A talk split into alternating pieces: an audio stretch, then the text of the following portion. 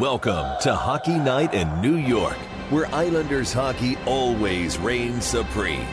Whether you were raised at the barn in Uniondale or born in the stable at Belmont, Hockey Night in New York is your home for all things Isles. Now, let's drop the puck and get this party started. Ladies and gentlemen, it is hockey night in New York. Welcome to the program, everyone. It is Monday, February 19th, 2024. Coming to you live from Floored Media in Rockville Centre. Another big show coming up for you tonight. Mr. Brian Compton of NHL.com will be joining us to talk all about the Isles, the Stadium Series, everything that's been going on. My name is Sean Cuthbert. With me, with me as always, is Mr. Stefen Rosner. Stefen, how you doing? I'm doing great. My girlfriend got me new shoes for Valentine's Day, so showing them off here. Thank you. Alyssa. I love you here. They're Very really comfortable. nice. How come they're not red, though, for Uh, Valentine's blue. Day? That's a very good point. I think I overdo with the red. It was time to do a color change. Red's my go-to color. Oh, I didn't know that. Yeah. So, Learning but the so blue. much about you. The blue is clean. So, thank you, Alyssa. These It's are fresh, very fresh. nice. Well done. Yeah. Well done. So, before we dive into everything, I want to remind you we're very proud to be sponsored by Blue Line Deli and Bagels, located at 719 West Jericho Turnpike in Huntington and 217 Carlton Avenue in East Islip. Check out the menu at BlueLineDeli.com. Also proud to be sponsored by Main Street Board Game Cafe. Find your crowd and unplug your game at 307 Main Street in Huntington Village. Also happy to be sponsored by Raiser and Kenniff Attorneys at Law, ready to fight for you. Check them out at raiserandkenniff.com. That's R A I S E R A N D. K E N N I F F dot com for a free consultation. And happy to be sponsored by A1 VIP Entertainment, your one stop entertainment concierge for sports, concerts, Broadway, and more. One call does it all at 516 787 0048.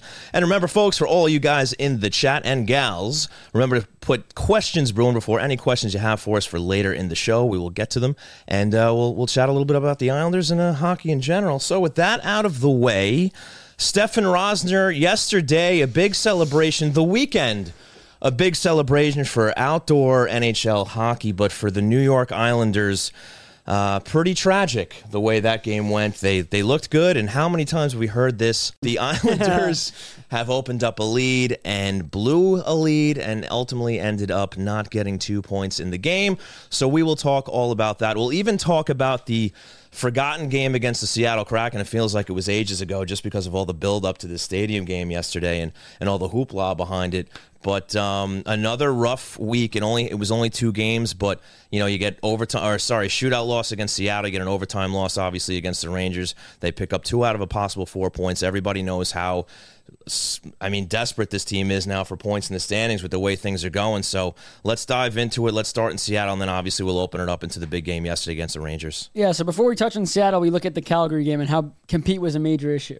Right? They go into Seattle game where it still seemed at times it wasn't great. It's a t- that's a tight game. That's a, that was a fun game. Um, obviously, it's a tie game there, one one. But then they go into the shootout, and the Islanders again just struggle to score in shootouts. Um, Barzal suffers a minor, minor injury in that game. He ends up playing the entire overtime, plays a shootout, last guy to shoot in the shootout, but then misses a couple of days of practice, things like that. but the Right, Islanders right. avoid trouble with him. But look at that game, and it's another situation where Philipp Grubauer is in between the pipes. His first game in over two months. You want to get traffic in front. You want to get shots. December first, I think, was his last game. something like that. It was it was a long time, and and the Islanders again. He made a couple of key stops early, but when you're facing a goal that hasn't played in that amount of time, you gotta get shots. You gotta get traffic in front, make his life difficult. And you gotta credit Seattle, kept him to the outside, did some good things there, Mm-hmm. but just not good enough in, in key moments for them. Again, they go to overtime, they go to shootout, they get a point, but. Seattle isn't this amazing team, and especially how Calgary went, No. how Calgary's game went, and where compete was a major issue. Excuse me. Um, you had to see more, and you didn't. Again, they get one point, and then it was okay. They got a lot of time now to focus on the outdoor game. Six straight days of practice. right, practice. little mini camp for Patrick Roy. We had some bag skating at certain practices. It was all about fundamentals that Mm-hmm. week with him, and um, it was intense. It, it really was intense. It was again going back to basics. Is they went through line rushes 20 or 30 times. They went through two on ones, three on twos, breakouts, neutral zones, bag skate again. Um, it was like boot camp. And we said that when Roy first got here, but this week was intense. He had some, they weren't long skates, but they were clearly like, hey, we're not going to focus on a lot of other things, basics, because this was the Islanders team all year long. high intensity. And under Lane, really, just fundamentals went out the window. And I was, Mm-hmm. I was talking to Cizikas and I and I asked him, I said, just what happened after Trotz left? And and and you saw that he was gonna, you know, he didn't want to throw anyone under the bus and things like that. And he's a great teammate. He's not going to do that. But he said, you know what? Sometimes you just need a new voice. Things get stale or whatever. And clearly, Roy's come in and really help the quote unquote energy, despite those last two games where compete was an issue. But when it comes down to fundamentals, he has to break them down, break all of the old habits. He said the biggest habit that he's had to break so far, and the hardest one to break, is getting the defense to be mobile. Because under Barry and even under Lane, they don't want to leave the front of the net. That whole mm-hmm. shell thing where they collapse. Right. They just try to protect the front of the house. Like he wants them going into the corners. He wants them taking the puck up. Things like that, but these guys for years were told to stop doing that, mm-hmm. and now Right, he's trying to do right. that. And he, you know, it's piece by piece with these habits, but there's too many habits to break right now, and you're seeing it. It's still becoming a factor in these losses. Yeah, I mean, y- you would hope that that six days that Patrick Roy had to to practice with these guys to kind of get them to to really embed his systems into into their Yeah. brains, right? And and you know, for the first fifty minutes of of yesterday's game. Great. It looked like that's what was happening, but you know we've also talked about how many fifty-minute games they played under Lambert, right? Where it looked like they were in control, and the wheels fall off the bus for some reason, and they're finding different ways to do it because you know, now you have a Patrick Roy team who's who's not only up there in shots but sometimes dominating Yep. teams in shots. You know, they're they're pushing 35 40 shots a game nearly now with Patrick Roy and we saw that again against the Rangers. And so you're happy with the fact that they're obviously driving more play more puck possession. Uh, they're they're putting goals in the net early, like they did with Lambert. But it looked like you know things might bank a different way, and then all of a sudden, you know, you get to that third period, and it was it was almost like a classic Lambert third period in the sense that once again, now maybe they didn't strategically try to go into a shell, but I mean they were getting shelled by the Rangers. Where happens when you take penalties. Yes, and, and we are certainly going to get into that. But it's it's just you know you have the big stage, you have all the fans out there. It's it's a big event, a big event. Everybody's having a good time, and and Islander fans are having a great time. You know, and maybe you know in the back of your head you're starting to get a little nervous that four two goal comes, and then you're like, uh oh, but ah, it's Patrick Roy now. Well, this is going to go differently. It's going to be different. You're still probably feeling feeling good. And then once it gets to four to three, that's probably when the real nerves came in. And, then and Romanov scores.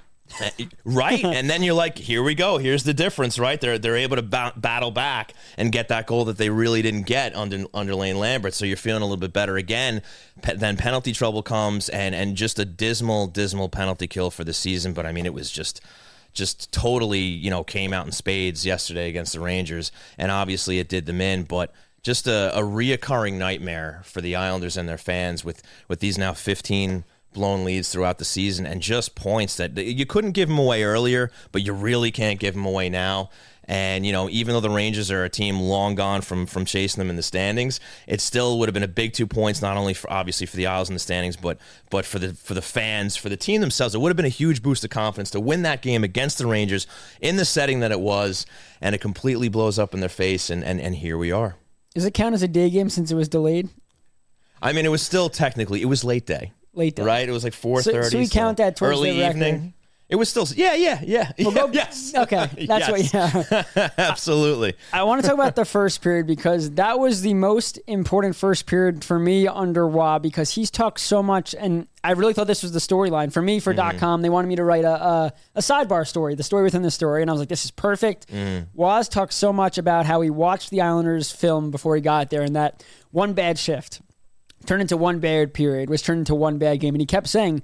I'm trying to get into their mind that one bad shift does not mean one bad period, does not mean one bad game. And you, they give up. They start off pretty strong, couple of shots early. I think Lee had a couple. Mm. They got the first goal early, and you said, okay, two ways this game could go immediately. Islanders get shelled, and, and that's they go down one nothing, and that's it. Mm. Or they keep their heads up and they go back and, and give it to the Rangers, and they go down, then they tie it, then they go two one, then it's three one. You're thinking, wow, why I've been preaching this that one bad shift where they allow that goal can't define their period, and they mm-hmm. have a fantastic end to that first period. yeah. And you're thinking. We're seeing it before our eyes right now. This this mental hurdle that they've struggled with all year. Yeah. Roy finally got through to them right there in that moment. I said, "This is amazing. Just play the way they played to start in the first period." Of course. And this game, you everything about this game going forward when they win the game, it's it's a game changer for just mindset mentally. Is Right. that look, we proved it to ourselves. One bad shift's not going to define us. And Mm. the goals they were scoring were great goals off the rush. Shesterkin was looking terrible, and then Mm-hmm. they allowed Shesterkin to get into the game. And and that save that he makes on Engvall. Which to me, it's flashy glove save, and I'm a goalie, so you love that stuff. But to me, that save with the crowd, the crowd cheering, going nuts for that, Yeah. um, definitely Shesterkin felt that, and he was fantastic as that game went on there because, again, if the Islanders keep going and score another two goals, maybe early in the second, things like that, you're thinking this he might get pulled. Sure. Um, and I and I thought they were doing the right things in the first, and then it just again.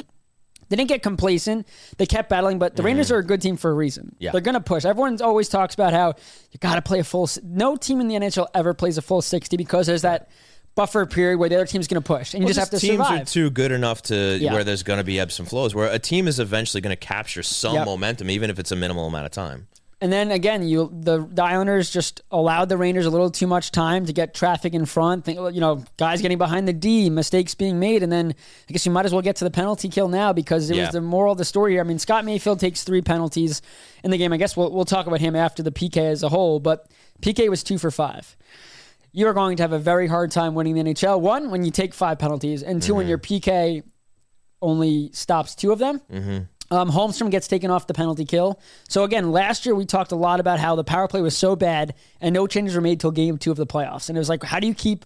You know, it's one thing if the power Keep play was running the so same good thing out there night after it was, be- if the power play was so good in the regular season and just wasn't working early in the playoffs, then it's like, you know what? Those guys have already proven Yeah, they you could give do him a it shot. You give me, yeah, yeah, yeah. the power play was so bad last year, no changes were made. You're thinking, Yeah. "How- how is this allowed? Right. This year, the penalty kill has been this bad, and there's been no changes until yesterday. Mm-hmm. Um, Nelson doesn't get any PK time, 70.7% on the year. That's the worst in the NHL.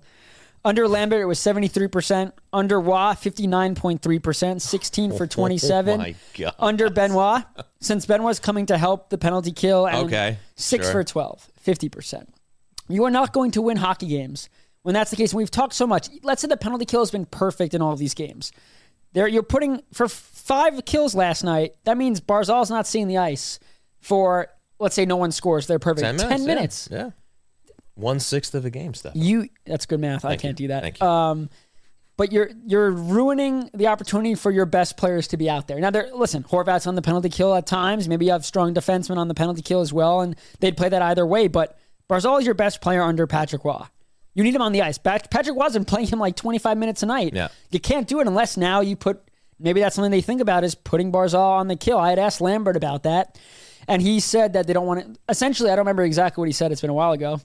But um, he said that you know he doesn't really want Barzal being put in spots to block shots, things like that. But with the guys right now on the penalty kill not getting the job done, you gotta find. I mean, listen, maybe Barzal gets more shorthanded chance if he's not going to play and it's going to limit his ice time. He's got to be out there. Maybe you think about you know Scott Mayfield struggling, right? Five on five, he's looked a little better as of late. Him and Riley, but when your best penalty killers are in the box. You can't have that. That was like last year when Cizikas was in the box so much. It's great that he's your number one penalty killer. Can't do it from inside the penalty box. Yeah, no, for for sure, and and I mean it's just something that's been burying this team Yeah. time after time. But you know, it's not just the penalty kill. Like they should know that they got to stay out of the box simply because of how much they've struggled, Yeah. right? Like like that should just be in the back of their minds. Like, yeah, uh, you know, rule of thumb: don't take penalties. But like, you know, the New York Islanders, us, we shouldn't be taking penalties because we can't keep the puck out of the damn net when we do, Yeah. right? And yet. You have yesterday, and I, and I know everybody has been on Mayfield because he took three penalties, and of course, especially in critical situations late in the game, which ultimately allow, allowed the Rangers and their strong power play to come back and ultimately win this game, right? But you know, another guy I gotta you know pick up, you know, have a bone to pick with is is Matt Barzal, and and I've brought his name up when it comes to this in the past, and and I don't think he deserves a pass here because it happens time and time again, whether it's in a crucial situation like yesterday or even just in the middle of a game Yeah. when you know they go up a man 15 seconds in, he's taking an offensive zone penalty, and it's the same thing. It's always stick work. It's either a high stick, For everyone, a hook, usually. well, you're sure, Yeah. But but yesterday, you know, he takes a hooking penalty, and I'm and I'm watching from you know yards away in the football stadium, but I see it, and I'm like, what is this guy doing? And and you know, you get some fans going, ah, how do you call that? And I'm like, no, I mean that's a hook. I mean, by definition, you can't that take that penalty. That is the definition of a hook, and they're going to always maybe- call that too. Yeah, and maybe some nights they don't, but but don't give the refs the opportunity to, especially in a in a marquee game like that, in a huge game like. Just keep your stick down, and I think you know Matt Barzal kind of needs to be held accountable a little bit here because yes, he's the team star. He's he's the guy that drives the offense, and ultimately he's he's a guy who's going to carry this team on his shoulders to help help them win games. But you know, there's there's also a disciplinary you know portion of the game too, where you have to know how to play this game responsibly. And he's he's long enough in his career now, well into this season enough now, and, and also to have the tape, to have the examples to see. You know, I'm sure Lane Lambert and Patrick Roy have been like, Matt, stop doing that. Showing, please stop doing that. Bad. Yeah, exactly, Matt. Bad. You know what I mean? And so he knows it. And you know, and sometimes you see him giving out to the ref and and, and complaining about it stuff. You know what they're going to call. You've been in this league long enough, and you're fast enough where you shouldn't even have to hook these guys. You should be able to keep pace with these guys. Usually, it's when you're getting outpaced by somebody, and you know you're you get you're doing that last gasp effort to try to stop somebody. And sure, that's going to happen in in the uh, you know the nature of the game sometimes. But you got to be responsible with your stick. And and and Matt Barzal now has just been a guy who time and time again who's who's really hurt this team with these penalties, especially because of how poor the penalty kill is. Yeah, and you made a great point about stop giving the other team power plays, right? The penalty kill, let's say the penalty kill was good this year. You could still argue they're putting the team is putting the PK in, in situations the same way with Sorokin where hey, late in the third period you have to make you have to be perfect. That they're putting them in spots and again, five times going on the PK. Let's say no one on the PK goes into the box. Mm-hmm. You're wearing that group down. You're wearing both penalty kills down to the point where when you need them to come up in a big moment, they're gas. Same way for Sorokin Yeah. when you allow 35 shots through two and a half periods, and late in the game he allows a soft goal. He's being killed out there. And that and that PK, it did it didn't end up in a goal right away, but that PK for the Barzal penalty, they couldn't clear the zone for the two minutes. Yeah. that four on three, they were in their own zone. I mean, they could not save their lives with a clear from the puck. And I know this has been a recurring, you know, issue for the Islanders pre and post Patrick Roy, but I mean, they had a couple of opportunities there where they could just sail the puck out, and they couldn't do it, and end up burying them. Now, I don't think that was late enough in the game where the Rangers didn't have the goalie pulled on that situation, right? No, so you're talking about when Clutterbuck tried to clear it, that one? I'm talking, yeah. Oh. 'cause there was one point later on where you actually had an attempt at the empty net, and God forbid that goes in. They still don't have an empty net goal, but that could have sealed the game right there. One, I think that I think it was Clutterbuck. One that was that looked like it was going in from our angle, and two, Right. that is some. Def- I forgot which defenseman it was, but that that is you know you could blame Clutterbuck at times. Remember that turnover against was it Colorado that he turned it over? I forgot what game Yeah, it was. yeah, yeah, I know what like, you're talking that, about, That though. Yeah, can't yeah. happen. Like I don't blame. Cl- I mean that's a ridiculous no, no. no. play. Yeah. And no, in fact, I was happy to see somebody going for the Yeah. empty net. To be perfectly Yeah. honest with you, but it would you know, a little luck, and you and you have it banked the right way. And we're not having this discussion right now. It's we're probably having it in a week or two about another bad penalty kill or whatever. And I forgot someone else chipped it up. They iced, not iced it. Or maybe it was on the penalty kill because Mm. they sent one down with the empty net. I forgot what it was, but yeah, again, they don't have one. That's how many games would they have not blown the lead in if they get the empty net? Stefen, it, it's just been a, a recurring issue for this team, and and I'm sure Lane Lambert pulls some, some of his own hair out, and I'm sure Patrick Roy starting to with, with the way these games are going. But for whatever reason, this team, and again, if it's mental, if it's if it's a systems thing, for whatever reason, this team just struggles when it comes to just defending the house and outward when they're holding on to a lead late into a game and I mean we see it again yesterday, and and it's just you know mind boggling. It's just like at, you get this late into a season where you're less than 30 games away from the end of the year, and it's what's it going to take for this team to learn how to you know successfully defend a lead in a third period, especially a team that used to know how to do it when you have what 80 percent of the team that was under Barry Trotz, and and all of a sudden it just it just goes by the wayside. It, it's just hard to figure out. There really needs to be a study. I don't know if it's this year or in a couple Right. of just like Right. post Trotz, what happened? Like in 30 years, I'd do like ESPN right. 30 for 30 on Right, like right, because right. The clearly aftermath. Because like right after Trotz left, immediately after Trotz left, the team's fundamental like it was maybe it's accountability, but at the end of the day, forget about accountability. Like it's it's basic plays that aren't being made. Yes, we'll get to overtime. Um, discuss that with, with Noah Dobson there. Mm-hmm. Great mm-hmm. game, three assists, reaches the 50 assist mark. He finishes more than obviously. First player with 50 or more since since Potvin did it in 54 or fewer games. He was having a great game, and then in mm-hmm. overtime, tries to go up the middle or tries to go across the zone. Excuse me. And we're all taught you never do that. But even Roy talking about it after the game, because my mindset is if you're going to chip it out, go up the boards. But for Dobson, he had two plays. One, if he holds the puck, mm-hmm. Panarin's circling back and leaving the zone. I don't think he's. And number two, which is what Roy said I want him to do, is skate it up. The only little bit of, I guess, you know, leeway I'll give Dobson on the play is that he aired the puck. So he Yeah. thought, what are the chances of him knocking the puck out of the air? He took the gamble. Obviously, it, It would have been an odd man rush, probably. Blew Yeah. up in his face. Now, if that had been on the ice and you had Panarin, then you're like, yeah, what are you thinking? Of course. Still the wrong play to make. But again, the, the slightest bit of leeway is, you know, what are the chances that Panarin's going to get a stick in the air on it? And he does. And obviously it completely ends in a disaster. But, you know, but, but- at that point, like, are we really even going to get on Dobson for that play after everything that Oh, it preceded should it? never That- gotten to- exactly. It never should have gotten to that point. And and I turned to my buddy that I was sitting to watching the game. And after the game, the regulation ended, I said, you know, as an objective hockey fan, I would bet my estate that the Rangers are going to win this game Yeah. in overtime. I mean, just no question about it. It only took 10 seconds. I say, did you bet that it would be reviewed?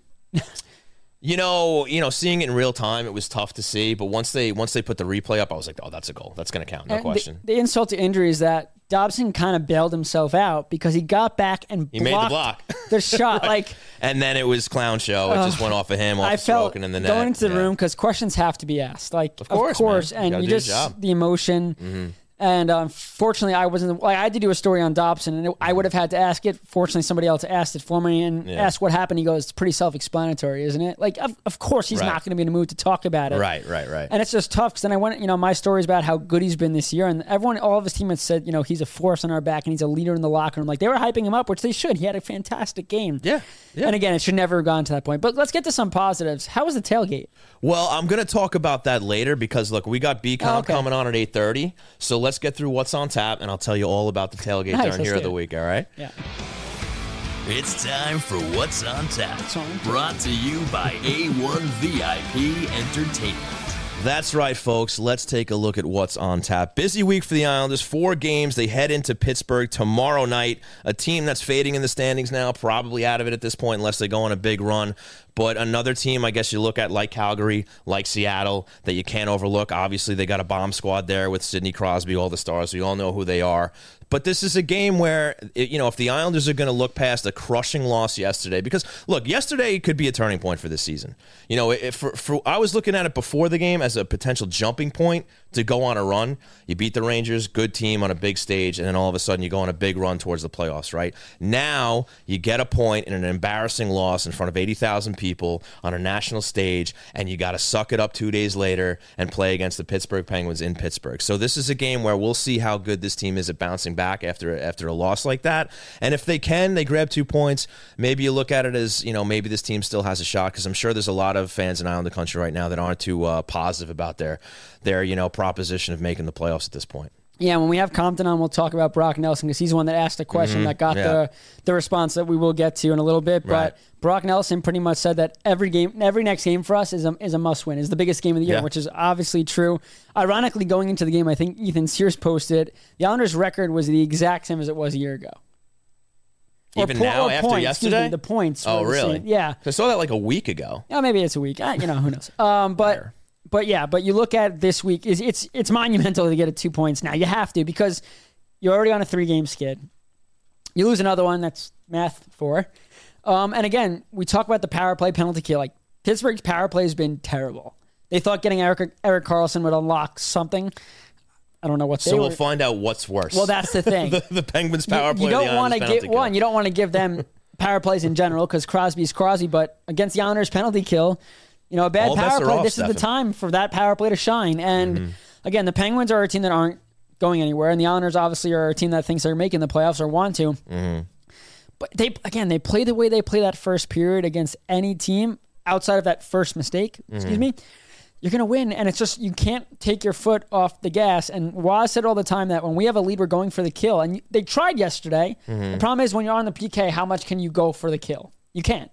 Well, you go for the penalty kill. They don't want to do that. But Tr- true. Yes. um, yeah, against Pittsburgh after the losses they had, that especially that loss, uh, a loss in any shape or form of not two points tomorrow um, is going to be just horrific. What you said, you know, that turning point every game now. You kind of start saying, all right, they're the likelihood of making the playoffs now. If we're losing to the Penguins who are behind, if you're not going to beat the teams in front Yeah, of you, it's- it's over or near you, point. you lose to the teams behind you, you're in trouble. Yeah, for sure. So that's a big game they got to win. Let's let's flash through the rest here. Thursday they go into St. Louis. They got the second wild card right now in the West. Robert Thomas leading the way over there. Uh, good team, good solid team in the West there. Another tough test. They've lost two straight. Didn't know that because I didn't look. Yep, I looked. They lost two straight. I looked at but, the uh, stats and I saw Rob Thomas. Yeah, Rob Thomas. No, he's been good. Kyrou since getting booed by the fans has been good. I don't know what you just did. Um, Jordan Binnington. you know Matchbox Twenty, buddy? I do, but not like that. Um, Jordan Binnington, who I just cannot stand. Um, but he's been good. look at Right. this team and the, the Blues are a weird. cannon. The teams have been. It's been a solid team. They've had some issues this year for sure, but again, you're it's a, you're going to their building first off. Last year when they were in their building was when Binnington shoved Sorokin. Do you remember that? They were leaving between the Yeah, second. forgot about that. I think it was the end of the second period, and Binnington gave him the nudge. Mm-hmm.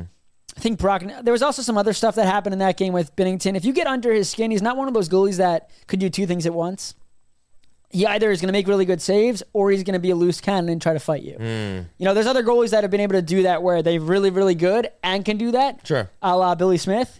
Uh, that is not Binnington. So if they get bodies in front, make his life hard, piss him off, Mm-hmm. you're probably going to win the game.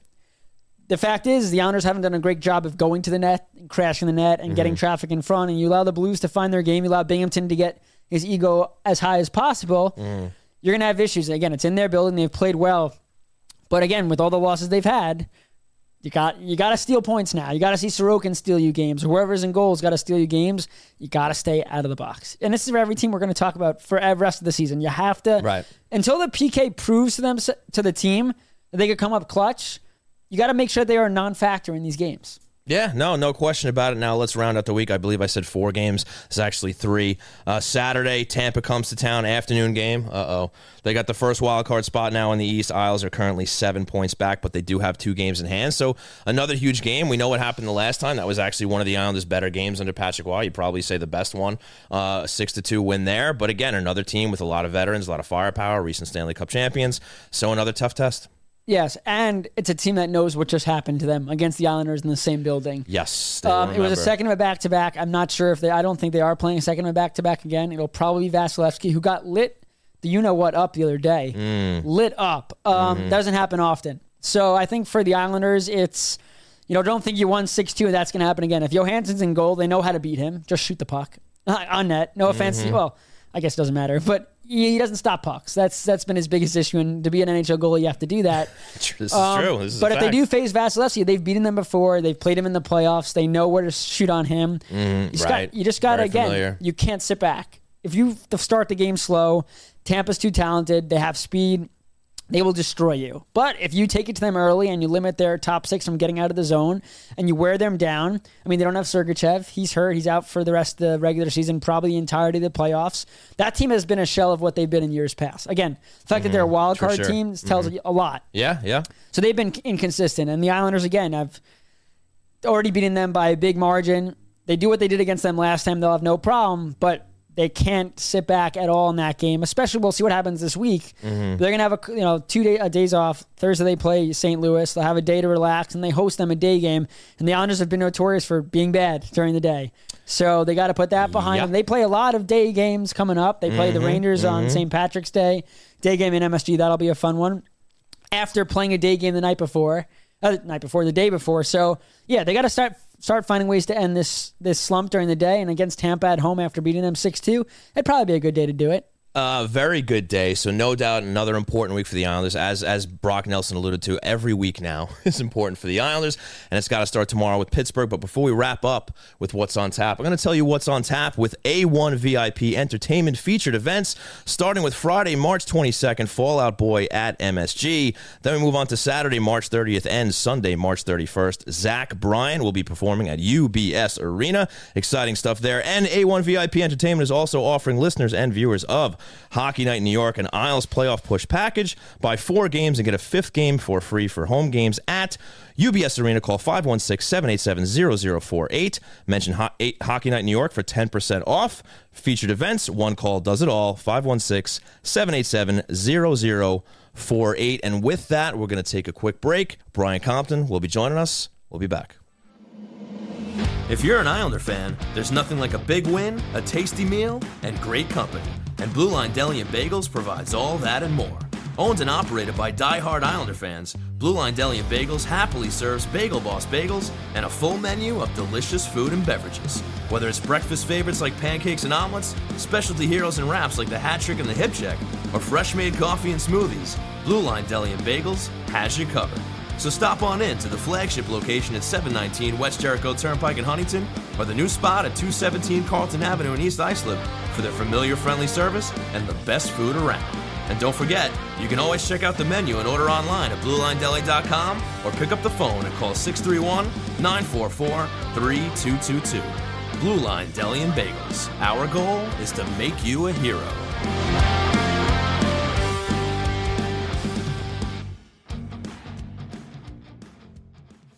You can go to the game or you can experience the game, and anything is possible with A1 VIP Entertainment, your one stop entertainment concierge. Book an NHL game day experience and watch the action from suite level with a hockey legend, or play a round of golf with your favorite heroes from any sport. Thinking of going out of town for the big game? Done. Put your stress to rest and let A1 book travel for you. Need a place to eat before kickoff? That's done too. A1 locks down reservations at the most exclusive restaurants. And it's not just sports. A1 VIP Entertainment gets you from backstage at the hottest concerts to the bright lights of Broadway and even the red carpets of Hollywood. So treat yourself, impress your clients, or give a gift that will last a lifetime. A1 VIP Entertainment is your ticket to an unforgettable experience. At 516 787 0048, one call does it all. Thanks for giving some time to our sponsors. Ready to talk more Isles? The train rolls on right here on Hockey Night in New York. Welcome back to the program, ladies and gentlemen. It is time for On the Line featuring Mr. Brian Compton of NHL.com. Brian, how you been, buddy? Great to have you back on the show. Good to see you, fellas. How you doing? Doing all right. Uh, talking about the crushing defeat that the Islanders suffered at the hands of the New York Rangers in MetLife Stadium yesterday, and I thought I would start by asking you: Can the Islanders recover from such a defeat yesterday and still get in to the NHL Stanley Cup playoffs? I mean, the calendar says yes. The standings say yes, but um, judging by Steph was in there too. Judging by Brock Nelson's reaction, fellas, uh, I don't know. I, I don't know if the belief is there. Uh, at least not right now. Um, that was really, really devastating, as you said, to, to have a four-one lead and to let it slip away like that. Um, this is going to be a tough one to overcome. The good news is they're playing a Penguins team tomorrow that is really uh, struggling as well and trying to find its way, especially offensively, which doesn't make any sense given all the firepower that they have. But um, the Islanders are really going to have to fi- figure out a way to string some wins together, like Brock said uh, last night. Yeah, you talk about Brock Nelson. I guess if you could just describe to listeners just his reaction. We we heard the audio clips, things like that. But if you could just take us through, I know you're the one that asked the question to him. I've never seen Brock look the way he looked last night. Never. It kind of went like this. yeah, I mean, it was really un not just Brock. I don't think I've ever seen, uh, at least in the last since Barry took over, which was what 2018. I haven't seen a reaction from an Islander like that in at least that long. So um, again, this is going to be awfully tough. Uh, you have a new coach who's trying to instill his own philosophies and systems, etc. Um, and you know, Steph's watched them cl- more closely than I have for sure this doesn't even seem like the same Ilya Sorokin that we've been accustomed to in the past. So there's just a lot of question marks over these uh, next 28 games. We'll see how it goes. Yeah, no doubt about it, and and you know, I guess you know it's it's it's just something that sent, shockwaves through the league, and we've kind of been getting everybody's reaction to it, so we might as well get yours too. But you know, Patrick Roy coming in to take over this team, they're they're at a 500 record with him. Obviously, you give him a little bit of rope here to instill his system, doing it on the fly. We just talked about how they had pretty much a six game mini camp of practices in between, uh, you know, their last game leading up to to yesterday. But maybe you can just talk about your reaction to Roy taking over the team and, and if he's got it in him to, to get this team over the hump. I mean, if it was from the start of training camp, I would say sure. yeah. it, it's awfully tough, no matter who the coach is. Sean, I mean, you know this. I, we, of course. we've seen it. I, we saw Craig Berube take over the Blues, and they went on to win the cup. I mean, it does happen, right? Um, but it, that's the anomaly. That's not the, the norm. So um, I, I love the hire. To be perfectly honest, there's nothing against Lane, but um, not only is Patrick more of a fiery guy, and from a selfish perspective, even though I don't cover the team anymore, uh, the answers that he gives is, is gold more often than not. Which nothing against Lane, that's you didn't get that from Lane, so at least right. he's he's gold for the reporters in the room. Um, and on top of that, this is a, a first class Hall of Fame all time great who's probably sold some tickets over the last three or four weeks, which is obviously something that Scott Malkin is looking for for sure. So um, this is, I think, this is a home run, but it, that doesn't necessarily mean it's a home run over the next two months. This could this could take some time. Yeah, and Brian, you talked about it before, just you watching last night and seeing some of the games this year, just the fundamentals after Trotz left have gone out the window. Have you like can you understand like why this is happening? What have you seen from this group? Just how that could happen the way it's happened? Yeah, I mean, what happened with Noah in overtime, that's just dumb. I mean, that's not anything he was doing wrong. That just, whether it was the ice in, in overtime, uh, being outside, the elements, whatever you want to call it, Noah Dobson has evolved into one of the better defensemen in the National Hockey League. It was just one of those things that happened at the worst possible time. Um, for me, it's the mental stuff. I mean, the penalties that they took in the third period, which has happened how many times, Steph? You would know better than me um, and the double digit multi goal leads that they've had in the third period. That, I mean, you guys remember Barry's first year. What were they like, fifty-one and one when yeah. leading after the second period? Yeah. So, um, uh, and that's without Ilya Sorokin. I mean, Robin and Thomas had phenomenal years in 2018-19, but um, this is not what we've been accustomed to watching over the last five or six years. It's really perplexing. Um, and it's perplexing because it's essentially the same group. I mean, there's been some changes here and there, um, but up front and on the back end, this is essentially the same group. So it's really hard to figure out what's going on there. Yeah, for sure, uh, Brian. And and just to kick it back to you know Patrick Roy at the helm here, you know they've had some tough losses with him at the helm, and he's he's maintained a positive attitude. He's looking at everything that, mm-hmm. that's going on with the team, and even though you know the disaster that was yesterday, he still came you know came up to the podium for you guys, and he said, "Look, I know it didn't end the way it's you know we wanted it to, but I'm still looking at certain things here to take away that are that are good for this team, that are positive." And I guess the question is, you know, how long can Patrick Roy keep doing that until that kind of starts to fall on deaf ears in the sense that yeah, it's it's nice to take moral victories out of these losses and out of these games, but obviously the clock's ticking here. And if you're not getting results, you know, how long is that going to not only wear thin on the fan base, but also on the players in the locker room? Because you can only go so long saying, yeah, we, we gave it a good try, but it didn't work out. And, and I just want to know maybe your thoughts on, on how that might affect the fan base and, and perhaps the players. I'm with you. I, I think last night has to be the last one of those, Shawnee. I think if this happens again tomorrow or later in the week, I think you need more of a John Tortorella kind of press conference afterwards. Like, this is unacceptable. We can't go on like this. Um, guys have their heads up there. You know what? Like, you know, one of those torts grade A press conferences that we've seen over the years. Because Patrick's that kind of a personality, yeah. that kind of a guy. Um, and the fans aren't going to buy the, the honeymoon's going to be over real soon if it didn't end last night. So now it's got to be you have to tell the fans what they saw too. And look, there's certain things that the fans don't see. We've been saying this forever, uh, whether it's on the ice or behind closed doors. That that goes on all the time. Um, but when you have a four-one lead uh, and you blow it and you you lose it over to, I mean, how many points have this, has this team thrown away over the last five or six months? Um, there has to be a press conference sooner or later where Patrick blows a gasket, and that's okay because, like you were alluding to, Shorty, enough is enough, and the fans have, have certainly had enough of this. So we'll see.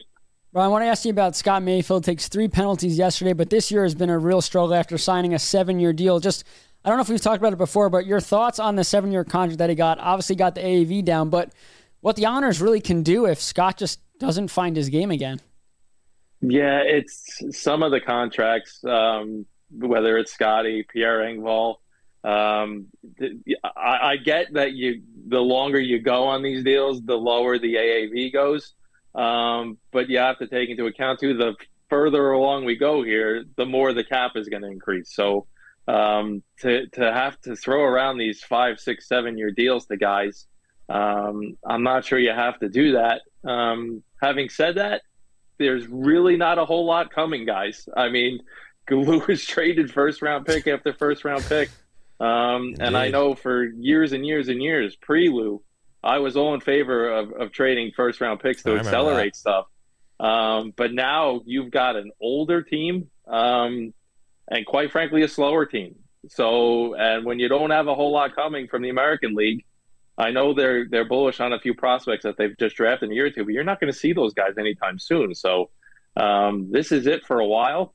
Um, so to to get back to to Scotty, Steph, um, you know, again, I think it's it's it's been a really really weird year uh, year for him. Whether it's mental mistakes or even some of the stuff he's done uh, in his own end of the ice, and you know, to to throw more gas on the fire. I mean, he's been one of their best penalty killers for a long time, and there he goes to the box late in the game with a one goal lead.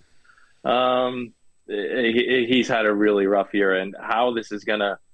Uh, can, can, we know he can play better than this? But the question is, if it, if this if your question's about the contract, what is he going to look like in four or five years? I mean, that's got to be the scary part for everybody involved. Yeah, over 30 already. And I just want to also talk about with right. with um, Roy coming in. He said immediately during his introductory press conference he doesn't want to go into management.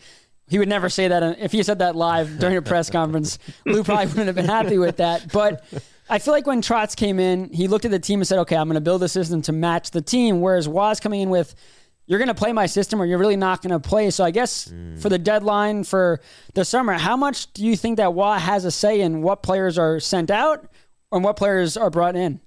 Well, his opinion has to count for something, and I'm sure Lou is going to pick his brain about everything. Um, but again, it goes back to, I mean, there's a couple. How many? There's what a couple of contracts coming up. I mean, obviously not Scotty or yeah, uh, you know, Matt Martin contract. I guess is up, right? Or does he have another year? Martin's up. I can't remember. Clutterbuck's up. Yeah. Yeah. So they're gonna they're gonna lose a, a couple of guys, but um, as far as trading pieces away, I mean, there's not there's not a lot there. Whether it's, I mean, do you really want to trade another first round pick to give this another crack next year? Like, you can't keep doing that. So it Lou's got a lot of work to do. He's going to have to get very creative. Um, but Patrick for sure is going to have a say. Uh, you know, it's Lou's call. Lou runs everything over there. Let's be honest. But Patrick, of course, uh, given given his resume and um, the kind of coach that he is, and Lou obviously has a lot of respect for him. He's certainly going to uh, take whatever advice that Patrick has here. Yeah, you talk about value, and the Islanders don't have a lot of pieces that they would sell. Do you think there's any way that a guy like Brock Nelson's not on this team long term? There's my Brock side. I mean, how, how, how do you move forward without Brock Nelson? I just don't. I mean, he'll probably get you some help, whether it's uh, a pick or a prospect, because like we were talking about earlier, there's not a whole lot coming. Uh, but if you trade Brock, that means you're you're sell, you're starting over almost, right? Yeah, and they're not in a position to, to start over. Not now with all the contracts that they have. Right. Um, I I can't I can't envision I can't envision him not being here, but it's Lou. Any anything is possible. I would assume anything is on the table. I mean, he says it all the time. If, if I can find a way to make this team better, I'm going to do it. Um, but I just don't know how you're a better team without Brock Nelson. I just don't. Yeah, Brian, I think for better or worse, this is a team at, at worst that would maybe be in a perpetual retool to keep trying to build around the core that they have. Because again, because all the contracts that you talked about. But, you know, you and Stefen touched on the discipline with regards to Scott Mayfield. I went on a little rant earlier about Matt Barzal and there's kind of an interesting dynamic there, right? Because you know you, you need to hold your players accountable uh, when they're irresponsible, when they're when they're undisciplined, they're taking inopportune penalties. But then you also have your stars, right? You have your guys that you want out in the ice for for 25 minutes a game. So how does a guy like Patrick Roy approach something like that? Where he needs to get a message across because, as I was saying to Stefen, this is something that Matt Barzal has been doing for a while now, taking penalties at the wrong time, costing the team, ending up with goals against because the penalty kill can't keep the puck out. So, how does Patrick Roy handle getting the message across to a star like Matt Barzal?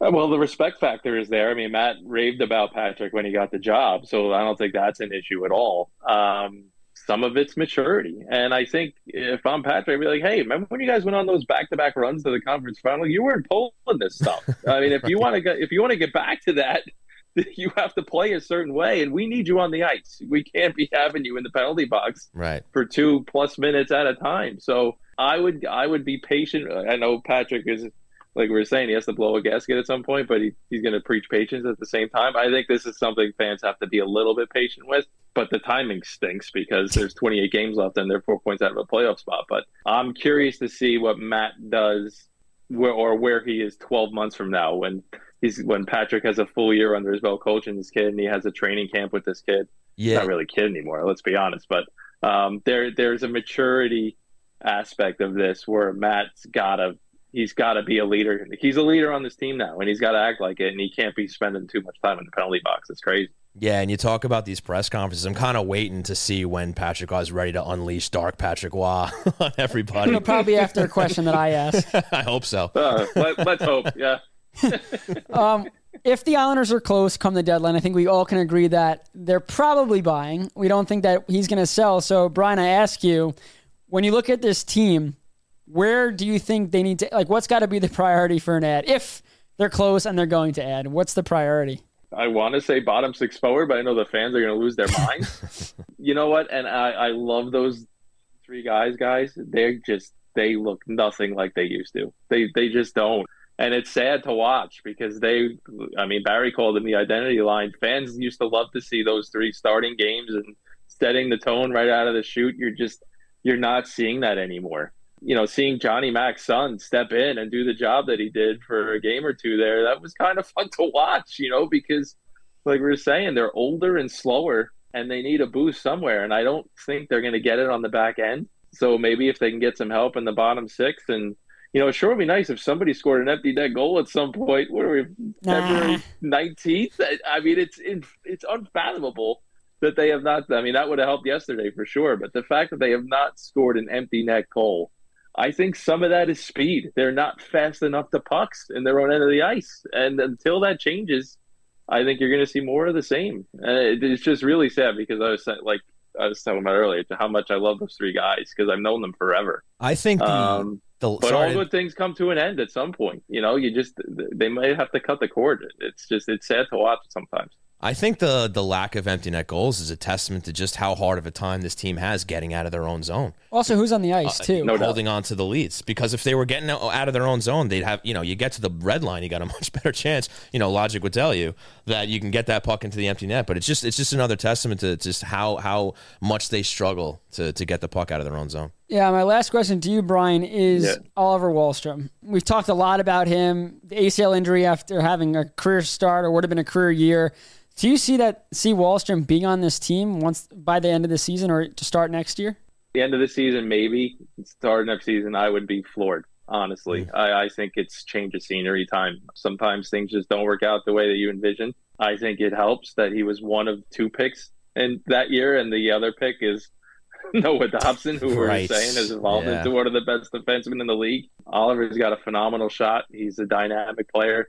It is not working out here for whatever reason. Now, maybe that changes over the next month and a half under Patrick, and you know he's a, a top six forward here in September. But the way this is going, man, I, I just I just don't see it. Yeah, it might be time to uh to close the book on that. But Brian, been a while, but great to have you back on the show, man. Hopefully we'll have you on again soon. Thank you so much for your time, man. Thanks for having me, boys. Have a good night. You got it, bud. Thanks, Brian. That was Brian Compton of NHL.com, the managing editor over there. Always does a great job. And you got to hang with him a little bit over the weekend, right? Yeah, well, I saw him at a practice, saw him at a game. So you see me twice now, which is probably way too much for Compton in one month, Once one a week week is tough. And then he comes on Zoom to be nice as well. So uh, I have to apologize for him just having to talk to me three times. And, but and look great. at you doing it publicly. What a, what a class Yeah, guy you and are. also shout out to Compton for plugging Floored Media without knowing. Is that right? He said Floored, Floored Media. So nice catch. Well done. Compton's good at that stuff. you Look know? at that. All right. Well, great stuff from Brian. And now I'm going to tell you all about Main Street Board Game Cafe in Huntington Village on Long Island's North Shore. Games for sale and for open play. Food and drink, beer and wine, fun and friends. Bring the magic of phones down, eyes up, tabletop board games to your family. Our staff will help, help you find the right game from old favorites to the hottest new releases. We have everything from strategic to easy party games. Get off your screens for a night your family will remember. Looking for meetups to join? Our Magic the Gathering, Dungeons and Dragons, Lorcana, and organized play communities are welcoming for all. We also do parties and corporate events located at 307 Main Street in Huntington Village. Go to mainstboardgamecafe.com for more information. Main Street Board Game Cafe. Find your crowd, unplug your game. And Stefen, how do you feel about talking about some heroes now? Would love to. Uh, I would love to talk about Brock Nelson because before we get caught up in what Compton just said about playing a clip for you, which is what the question that Compton asked Nelson that got the whole pause. True, so I'd love to play that for you again. Brian Play it Com- for us. Brian Compton asked Nelson, you know, how do you kind of move on from this? And this is what he had to say. This one feels like it's going to take a little bit right now, just given the, the circumstances of the day and the, the game and um, environment. So, uh, you know, take a little bit of time now to kind of just reflect and um, finish this day off, and then uh, review tomorrow and think about think about some areas where we can kind of you know tidy up. Um, and right now for us, it's it's next game is the biggest game of the year, so uh, we got to get right back to it. and We got to find a way to win and um, string together a few. Again, they've had some pretty bad, brutal losses this year. Sure have. The and Nelson talks a lot after losses, and he says the cliches because in that moment, yeah, obviously they're all mad and pissed, but it looked like he had seen a ghost. Um, and, and, and Brian even said it like he doesn't believe the group believes. And yesterday was probably the first time where I thought the same exact thing because seeing just the shock of this can't can't believe this is happening. Like how is this happening again? Um, you don't see that a lot from Brock, and it was it was it was sad to have to hear him answer questions just the way he looked because he looked just not done, but like I'm over this. Like this is ridiculous. Would you say that previous to yesterday that the Sharks loss was the the low point of the season? What was the what was the worst loss leading up to yesterday? Oh boy, we got We got some to choose from. we got yeah. time. No, um, Sharks one was probably brutal given that it was the Sharks. Right. Um, if it's a really good team, they battle back. Right, right. That one was brutal. I mean, they're they're all brutal in their own way. That was, yeah, that one was brutal. Yesterday just is brutal because you're outdoors. Well, the New my York point Rangers, is, yeah, you take your pick, whichever was the worst Yeah, loss, whether it was the Sharks or what have you. Yesterday was that times ten. yep. just because of the stage it was on, the implications, everything that was surrounding that game, and to have it against the Rangers in in that atmosphere, to have it on the national stage in front of eighty thousand people. I mean, it just the sting is just so much heavier than than uh, you know any other game they probably lost this season. So I mean, this might very well be you know the lowest point. Not to say that it's the dagger that's going to you know ultimately end their season, but it could be. You know, it really depends. Now you, you look at Brock Nelson's reaction. Can this team dig themselves out of you know whatever rut they're feeling you know right now after that loss and and and you know get it together and and have it start with Pittsburgh tomorrow? I feel like we repeat a lot of different things, but Tuesday for me is going to show what this team is made of. It's going to show again. We've seen it. We said it after every one of those losses, but given the already on a losing streak, going outdoors, first game against the Rangers, giving the need for two points to blow it that way, this team either shows up or just close the book. Because if they come out again, it's one thing to lose. We talk about it a lot. Like you lose to San Jose, but if the San Jose Sharks played a really good game and there was a neck and neck game and they lose again at this point in the year, losses are losses, wins are wins. But mm-hmm. you know if they come out tomorrow and are lackluster, and it's more of what we saw against Calgary, mm-hmm. it's like why is Lou going to go and you know Lou has bought so many times because he believes that the team deserves. Hey, Right, you're fighting. right. You deserve mm-hmm, this. It's not like you know, you know, you know, making your dad feel bad, like you're not a good son or whatever, and you don't prove it, and you don't get the toy, whatever it is. It's mm-hmm. like not mad but disappointed. But if they come out flat after a game like that, why is Lou gonna waste assets to help this team right now win when he could save those assets, maybe use them at the draft, or maybe Right. like again, I don't think Lou's in a situation where he's ever going to sell. Mm-hmm. I think he'd rather stand pat. But you know, last year they turned it up after a bad January to the point where Lou's like, yeah, like let's. I mean, he adds prematurely before the mm-hmm. deadline, but he essentially said, "You guys are playing well. Let me get. Let me help you guys. Let's give you guys the best chance to go on a run and try to make it." Now they don't show up in the playoffs and things go south, but mm-hmm. if you come out flat tomorrow, you're just telling Lou that why am I wasting assets? Exactly. Yeah, exactly. Like this, this team has to show everyone themselves, most importantly, that that they can come out of this and you know be the veterans that they are and and and turn it around and, and go on a run. But but yeah, look, I don't at this point in the game, like I don't blame fans for looking at yesterday and and, and then coupling that with the season as a whole and being like, you know what, this might be it. You know what I mean? Um, you know, hopefully they prove us all wrong. They, they did it a year ago, but but time is running thin. And you know, we'll look at this week, and, and if they come out with, you know, less than what two out of three wins, I mean, you know, when when do you just start putting a bow on the season, saying, you know, maybe this is it, and it's time for Lou to shift his focus? I mean, Tampa's huge because they are a team you are chasing. Pittsburgh, you're not. Cha- you have to beat Pittsburgh. You got to sure. you got to win that game. But yeah, take that game aside. That has to be a win. But when you go up against a Tampa team that you were at this point of the year, At the very least, you got to be Pittsburgh and you got to be Tampa. And if if you're having a good week, you take a point out of St. Louis. Yeah. Maybe maybe you accept the loss to St. Louis, but I feel like they they got to be Tampa at home. They got to be Pittsburgh tomorrow in Pittsburgh, and, and, and a road game against St. Louis against a team that's going fairly well with that uh, wild card spot in St. Louis. Like maybe that's the one you forgive if if they can't get it. But or or hey, crazy thought here. Maybe maybe take all three. yeah. Uh, and now it's time for Hero of the Week. That's right, folks. When you hear this song, that means it's time for Hero of the Week, brought to you by Blue Line Del- Deli and Bagels Half Price Hero, which this week is once again the B Comp Q because Brian Compton was was just on the show featuring boneless ribs, barbecue sauce, pickles, and onions on a hero. Delicious, delicious. So, Stefen Rosner. Let's get into our heroes of the week. Obviously, a couple of losses here for the Islanders, so we might have to get a little creative. But let's start with you. Who's your hero? I was going to start with you, but uh, sure, I'll start. Um, it's Patrick Roy, and the reason it's Patrick Roy is he's preached accountability, and at practice, I believe it was Friday, six days in a row. It's hard to keep track. Sure. He unloaded on Pierre Engvall. Um, Engvall's been benched a couple of times this year for fundamentals, and they were doing a drill where you had to fly out of the defensive zone, and he skated over the puck and didn't open up for a pass. And Yeah. Patrick Roy goes off, and we have seen Patrick Roy be account- hold players accountable, but you could hear a pin drop, and I don't. I'm not mm. going to quote it because I don't remember exactly what was said. There Sure. were explicits mm-hmm. thrown.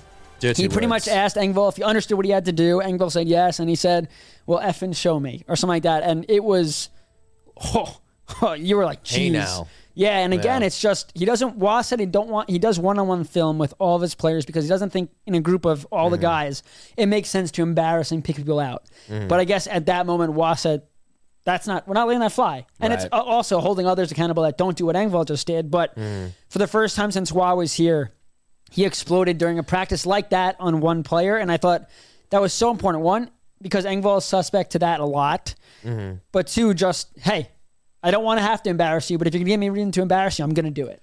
We've certainly learned that Pierre Engvall is the most uh, publicly disciplined player Mm-hmm. on this team, whether it is Lane Lambert or Patrick Roy, just by you know getting some time in the press box, and now he ends up being the the target of a public you know display here. So that's kind of interesting. I wonder if he's a guy who who needs. Well, clearly it seems to be the case, but I guess he's a guy that needs a kick in the ass to, to kind of do the right Well, thing. We've talked about that a lot. I know you're, Yeah. I know you're going to get to your hero, but he's one of those players that sometimes he just needs a kick in the butt. Yeah. to get going. My concern, if if you're an Islander standpoint, is like I said, I think Roy at the end of the year is going to go to Lou and say, "Here's a list of players that I Mm-hmm. Believe yeah. Mm-hmm. could play my system. Here's a list of players that can't, and here's a list of players that you should go get." And Right. if Engvall is on the list of players he doesn't think Yeah. Mm-hmm. can play it, sure, he has speed. That's always an asset, but Do like Scott, that seven year contract. but like Scott, like. Yeah. It's going to be very hard. I'm not saying that's the case. I'm not putting words in Roy's mouth. Roy believes that he can get Engvall back to Mm-hmm. Yeah, being that power, yeah. uh, the playoff guy. But that's where contracts come into concern that you're bringing in a coach with his system. He is not going to change what he wants to do. And you're either going to learn how to play in his system or you're not going to play. Mm-hmm. But when you have contracts and guys to seven year deals, it's a tough pill for the Islanders to swallow. You have to automatically think after one year, like, like with Mayfield, do you have to think about buying a guy out like that after one year on a seven year deal? I'm not saying that's going to happen or that was said, but that starts to go in your head. Even with Lee early in the year was saying, oh, he's at a tough start. They're going to have to buy him out. But with Roy here, he has to start building for next year now. Like, if they're going to make the mm. playoffs, great. If not, this is a trial run for finding out mm. who's going to be the big players for next year. And if guys like Engvall are not part of the future going forward, the Islanders are going to have a really hard time moving him. Right, and and we'll worry about over the Yeah. summer if we get there whether Lou Oh, is we'll able get to do that or not. Oh, we'll make Hopefully. it. We'll literally make it to the summer, but we'll find out if they're in or out of the playoffs. at Tomorrow's that not point. promised. It's, it's true. Wow, that's kind of dark. Sorry, but yeah, guys. no, you're right. Chiming in there. All right, so we'll get to my hero. So I have a collection of heroes, and that is the. You're the my f- hero. Thank you, Stefen. You're my hero too. Don't lie to me like that. it took a minute. So, a collection of heroes here. I'm going with the fans at the rivalry tailgate yesterday. Despite the outcome of the game, uh, had the pleasure of hosting uh, an awesome tailgate with the Rangers Ed podcast yesterday, and we had a ton of people come out. Islander fans, Ranger fans. We had 20 fans, Islander fans, come over from the UK to we come hang big out fan with us. from the UK. We have a big fan that Oh yeah. Tristan. Yeah, Tristan, no, yeah. he's great. Yeah, we just had a great, great gathering of people. Everybody getting along, having a good time, good spirits, just all having fun. And I can't say enough about all the great people that I got to meet and, and hang out with and spend time with, and and it was just a it was just a fun day, and and you know it just hats off to them because we, we had a great time, and I have to say a big thanks to you know people like uh, Donnie at Blue Line Deli, Gabe over at Oyster Bay Brewing Company, uh, Suter Sweet Treats, uh, Main Street Board Game Cafe, One VIP Entertainment. They all got involved and, and helped us out, and it was just a great big day. You know, I took the bus in with some of the fans there, and we had we had a good time rolling in and out, and just uh, just an awesome time. The weather broke right. You know what I mean? For for mid February, forty degrees ish was was pretty damn good and some sun. So it was a lot of fun, a great time. So I just wanted to say thanks to everybody out there, all you fans out there that came and hung out with us uh, and and shared a great time with us. That's awesome. Yeah, and I just have to ask, how was that bus ride back? It was good. It was it was fun. I mean, I guess at that point you I guys are mean- so hammered that No, no, it wasn't like that at all. I mean, if anything, there was there was one half of the bus that was a little, you know, chir- chippier than than the uh, than the other, and, and you had a, a little more quiet fan base. But but the beauty of it is is that everybody got along. You know, there wasn't any sort of Mm-hmm. clown show. Nobody ruining the day for anybody. You know, the whole rivalry thing. Like everybody just you know understood that it was just sports, and we're here for a good time. You know what I I, mean? realize people could do that. You know, it's possible, but I- I'm sure we've all been at the Coliseum or the Garden. We saw some nonsense, you know, you know, happen over the years, but everybody was just great, and it, and you know, it took took a little bit of weight off of our shoulders and the Rangers head guys because you know we started this thing, and there was one point where we looked at each other and we are like, you know what we're doing here, right? You know, we got Ranger fans, Islander fans coming together, and uh, we're gonna be we're gonna be helping them drinking some beers too. You know, so but it all went well. That's everybody everybody had a great time. So definitely a good trial run. Hopefully we can do something like that again. But uh, yeah, once again, hats off to to everybody that hung out. We uh, we had a blast. That's all. No, that's fantastic. That's fantastic. It- we it haven't is. used that word today. No, no, we haven't. So what we're gonna do now is, uh, assuming he has a take, Mr. Jake over there in the snake den. You got a take for us, buddy? I do, I do. But um, I want to give a quick shout out to Jay. He actually was willing to share this drink with me. Is that right for Yes. free? Yes, it's a beach ball, and I know he likes them a lot. He didn't want to give them out, but I know, you I know. he's- I he's had to kind almost wrestle him for this one. Yeah, right. And Yeah. he's a kind man, and you know he gave us some. So at thanks, that. Jay. Also, He told me I could just have one. Usually, wait, wait. So What? I had, uh, odd man out. usually, usually he has a lock on the fridge, Showed me where they were. but he gave you the combination today. There we go. Oh, look Well, at yeah, that. Also, another shout out to Jay for um, telling me that I speak with my hands a lot. No, you don't. What are you talking about? I about? know, like this, like this. My mom brings it up too, so I apologize. That's just the Italian in me. I'm, I'm sure. I'm sure Steph and I do enough distracting things here where uh, you know you get over it, right? But No. Jake, Yeah. it's fine, man. You're doing a great job. What's what's you. your take? Thank you. So I know a lot of stuff went on this week. Yesterday didn't go as you know we wanted it to go, but I just wanted to say to fans out there, if you ever have the chance to go to a Stadium Series outdoor game, Winter Classic, do it. The atmosphere there was immaculate. It was crazy. You could really just feel the energy, and it was in a football stadium, but it wasn't like a football football atmosphere. Mm-hmm. It was hockey fans. So having that atmosphere with eighty thousand people, all hockey fans, Right. getting together for a great show, amazing. Had the opportunity to go to both games, great time. So yeah, if you ever have the chance to go to any of those, do it. Absolutely. Brings a tear to my eye. That, was was, that was emotional. Well I, I want to do a standing Jake. ovation, but it was Yeah. not. well, that's the- what it's all about. The love of the hockey. The Yes. love of hockey. And and it was a great stage. And I will say, excuse me, having been to the both of the games at Yan- uh, Yankee Stadium about a decade ago, the football situation, the setup is much better than the baseball. The view is much better, right? Obviously, because it's actually the same shape. You don't have the awkward like you know V shape of a baseball stadium, like It's it's dead center. Diamond, yes. See, not not a, not a baseball guy Baseball or a football diamond. guy for and that baseball matter. Baseball guru. Because you know it's funny, as Jake was saying, you know, it wasn't really a football atmosphere; it was more of a hockey atmosphere. And I'm like, what's a football atmosphere? I'm like, what's the difference, right? But but yeah, just you know, you have everything dead center. I, I feel like the sight lines, Mm-hmm. you know, were were much better as well. I, I saw the the Winter Classic at Fenway Oh, really? back in That's Boston. sick. It was cool to be there, but I tell you, because of because of the the angle of the seats, like you barely could see anything. You couldn't see the puck. The boards Mm. themselves were blocking the puck, so you ju- you literally just saw guys skating back and forth, and you know where the puck was. But uh, I would say yesterday was my my best outdoor experience. Obviously, the the slightly warmer weather helped, and excuse me, it was still effing cold.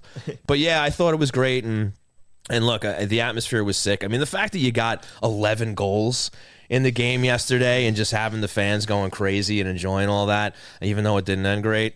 But uh, yeah, Jake, uh, great take, buddy. Yeah. Good stuff, man. Yeah, it was a good day. A great experience for everyone. So shout out to the NHL for that. There you go. So that's Jake's take. And now I'm going to tell you about Isles Fix. Islanders Country, get your daily fix of Isles news, highlights, and analysis by subscribing to Isles Fix, the only Monday through Friday Islanders newsletter sent directly to your inbox. Sign up for free or become a paid subscriber for added benefits at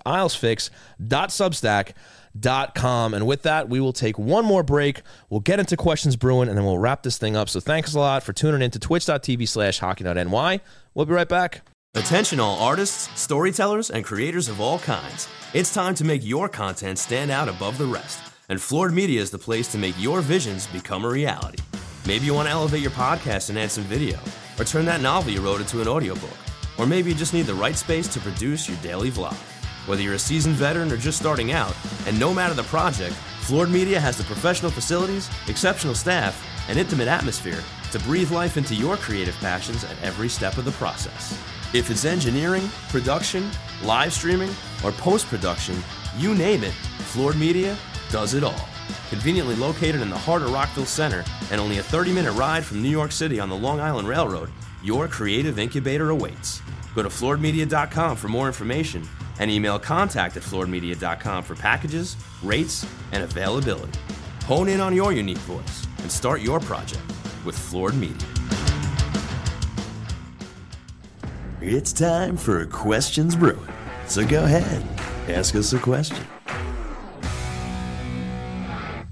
So uh, Ed, Jay, how we doing? Jay unlocked the fridge for us today. Jay's, What's going uh, on, boy, boys? Jay, Jay's telling me to take the gum out of my mouth. I was also It gonna a little obnoxious, it. Honestly. It was a little distracting. To be chewing gum on the mic, I mean, that's pretty un- unprofessional, Ed. Well, uh, when I'm muting myself, but you know, you just tuck it in the corner when you're talking. You know. We're, we're going to see how that goes. So, Yeah. Ed, how's the chat tonight? Oh, uh, I've used this line before, but I'll use it again. If Stefen could use fantastic every week, I think I could say Whoa, frustrations whoa, whoa, brewing. Whoa. I don't use fantastic every week. Yeah, you do. I mean, No, we, no, Stefen, we've reached the point where you use the word more than I did in that one day. Is it a verb Yeah. or an adjective though?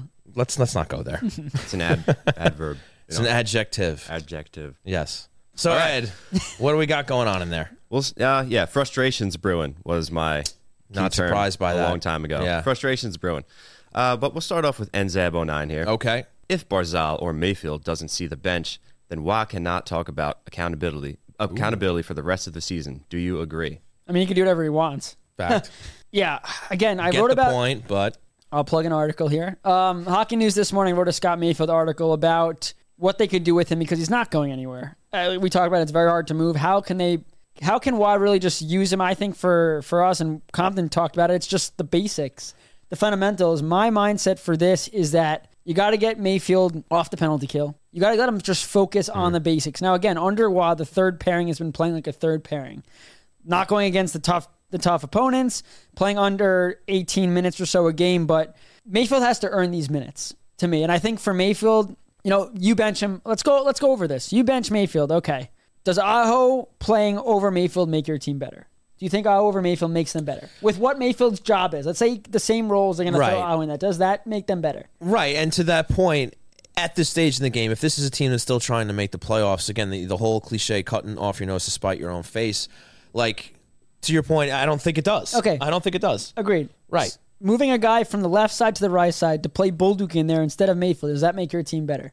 Probably not. Okay, so for people saying let's bench Right. Mayfield, let's bench Mayfield, does that sure accountability is a thing? All right, so if we're gonna bench Mayfield for what he did last night, Mm. so you're telling me, all right, let's just Barzal watches the next game. you want to hold players accountable. It's not I gonna understand. happen. I get that. Yeah. You take Barzal. I know Barzal is a much bigger difference maker than Mayfield, but okay, you want to make a point, take uh, Barzal out. Oh, we can't do that. He's that player. Pierre Engvall came out and look what happened every time he took and sat on the bench. Mm. That line was terrible. So sure, does Mayfield deserve to hit the bench? Yeah, but does Mayfield coming out of the lineup make this team better with what they have? No. So why would they bench Mayfield? That's my my take on that. And you know what? These players got to hold themselves accountable. For sure. They're veterans. I mean, these guys have been in the league for a long time now. They, that, and that's the frustrating thing. Yeah. Is that you, you give more of a pass if it's a kid just coming up in the league. Like everybody laughed when Matt Barzal stepped off the off the penalty box. You know, remember in his first his first game, yeah. he stepped from out. yeah. He goes right back in the box because, you know, and everybody's like, oh, that's hilarious. You know what I mean? He's gonna have a terrible career. It's not hilarious anymore. You know, Yeah. you, you start taking stupid penalties like that and you're costing your team. You're, you're fighting for your life to stay in the playoffs and and and you're still costing your team with these calls and you know these guys got to look in the mirror a little bit but i do think to a more reasonable point of how you handle a guy like scott mayfield is yeah you got to dial his minutes back And you could, if you want to bend, if you want to limit his minutes and sit him, for example, he should not be out there in the final two minutes or final three minutes. He has to earn that back. Noah Dobson's the guy that we talked to that said, I want to be like, he was on the penalty kill and everybody was hurt. I want to play in the PK. Okay. Guess Mm-hmm. Give him a what? shot. Give him a shot. exactly. I just, just going back to my point is I get the anger with wanting to send Mayfield to the sun. But if you don't have a replacement that's going to make this team, if this team was out of it completely, then Mayfield maybe okay, fine, he sits. But for a team that wants to make the playoffs, there's no option. Even if you're putting on your glasses that oh yeah, he has to. There's no option that gives the Islanders a better chance to win, and this is a team game. You could hold players accountable. I guarantee.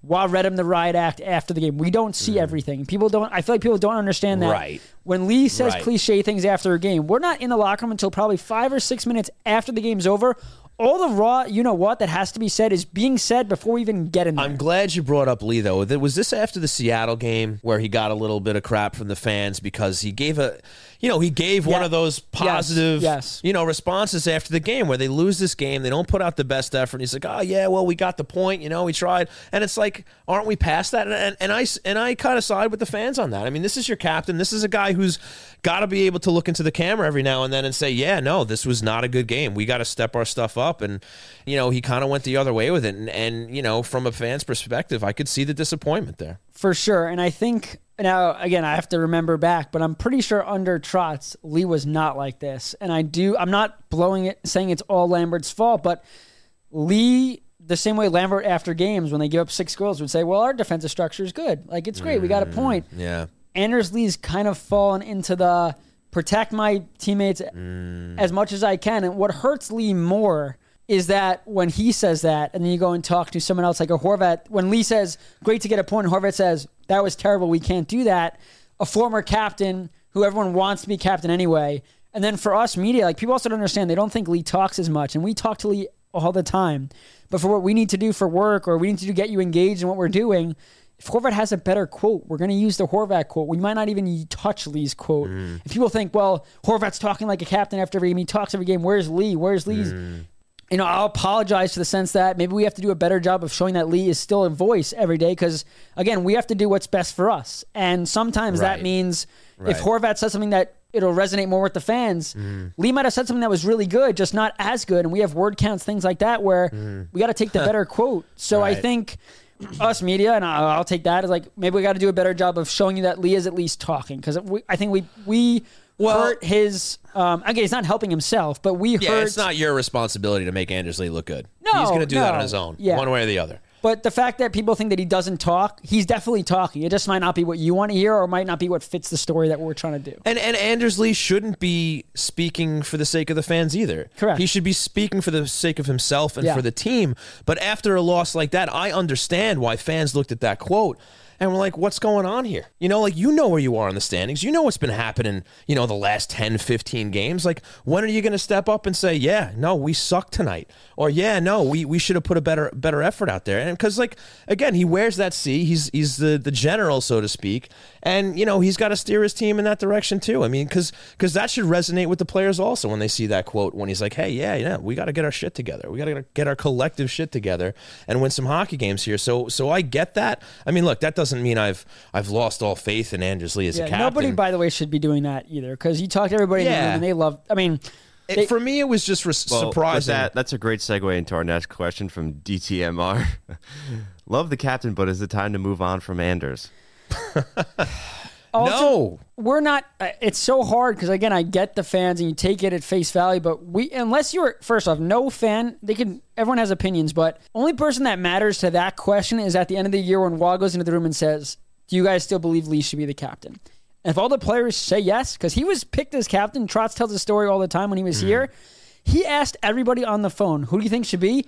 Everyone said Anderson. I know things change over the Listen, years, and I don't think we're anywhere close Yeah. to Anders Lee's captaincy being put into question. Mhm. And and me even ranting about how I wasn't too thrilled with this quote the other Yeah. day doesn't mean I'm I'm a step away from saying the C's got to get stripped off of his chest. It was just in the moment for that game, it was disappointing. I don't think that was those were the right words to use because, you know, it's almost insulting the intelligence of the fans or at least I'm sure that's how they take it in the sense that like, look, we're seeing what's going on out there. same thing with Lambert. You guys, you got exactly like you guys didn't play a great game. You don't have to tell us or try to tell us that you did. I mean, yeah, you got a point, but what, what's that doing for us now? You got a lot of those loser points at this point. Like, let us know what's really going on. And and, and maybe he did feel good about that game, and, and he just told it like it was. Maybe that's how he felt. But I get it. But again, like as far as like, is- are we moving on from Anders Lee? Is it time to take the captaincy away? We're not there. He's he's he's still a guy that they respect tremendously in that locker room, whether you agree with all of his quotes or not. And I don't think we're anywhere near a controversy where we're wondering even this summer, like, oh, is you know he's getting a little older, he's not putting up thirty goals anymore. Is this is this a thing that's going to happen? Anders Lee's going to be the captain of this team for at least as long as he's so he's done. Yeah, until he's done, exactly. Or unless he really runs out this contract and he's not doing anything on the ice. That's when, you know, if he's a guy that's just glued to the bench, the press box, that's when you have to look at that. But we're, we're so far away from that, uh, I wouldn't even think about it. Next up from aisle 72. Shouldn't Lou look to somehow get MacLean in the lineup as he looks like he's a good PKer? That is a great question because I, I agree that MacLean came up. He was excellent. And everyone, I got a lot of uh, heat on social media in his first game against Chicago. I'm watching the game and I think I tweeted out something along the lines of, wow, he's been amazing. And everyone's saying, he's done nothing. What are you talking about? When players do not stand out, when they are young players, that is usually a very good sign they are just doing the right thing. And for a guy that's grinded to get to the NHL, to go into the lineup and pretty much be Cizikas's ass, filling lanes, getting it on the forecheck, hitting, mm-hmm. making the simple reads, that's what you need when you call players up. There's no time for the Islanders in, in these seasons to call somebody up who's not ready. Because they're going to know right away that they're not ready. And now it's like, oh, you need 10 games to figure it out. Mm-hmm. He figured it out immediately of just keeping it simple. He was fantastic. And it shows you that, showed Lou especially, that you could move one of your centers. Because MacLean could come up and, again, no offense to the guys that are here, but $800,000 contract for MacLean, who could play a bottom six shutdown, shutdown center role. Do you need John Gabriel Pageau here? Do you need the Cizikas? Again, I get those players and the value they have, but in a cap world where you could look at a player, I know Cizikas is, I think, 2.5 and his 800 800,000, but mm-hmm. Pageau is not the goal scorer that the Islanders saw when they when they traded for him. Right. The faceoff numbers have gone down, and the penalty kill has been terrible. So when you could say, okay, mm-hmm. we can move a five million dollar guy off the books to establish and get something elsewhere, or we keep him when we have a guy that's making eight hundred thousand dollars who could do the exact same thing. We, I mean, it's a no brainer. When if you know, obviously with We're no not trade saying clauses, that MacLean is Pageau yet or anything no, like that, but, but, a bottom six where the Islanders, when, when the guy you're paying five million dollars a year is struggling to do exactly what you got him to do, Mm. when you have a guy that's making eight hundred thousand who's younger, faster, you you think you you should try to move a guy like Pageau. Now again, you have no, I think he has a 16 team no trade clause. Cizikas has, I think, I don't know if he has any clauses, but MacLean could also play the wing. So now if Wahlstrom's not the answer, can you play MacLean up there? Martin and Clutterbuck aren't here next year where you thought, okay, it's between Fasching and Gauthier. Now McLean's proven that even an 800,000 to a 1 point whatever million, that's a, that's still saving you money to have MacLean play. So I think MacLean will be up here at some point this year, and I think he has a very strong chance of making the NHL roster next year.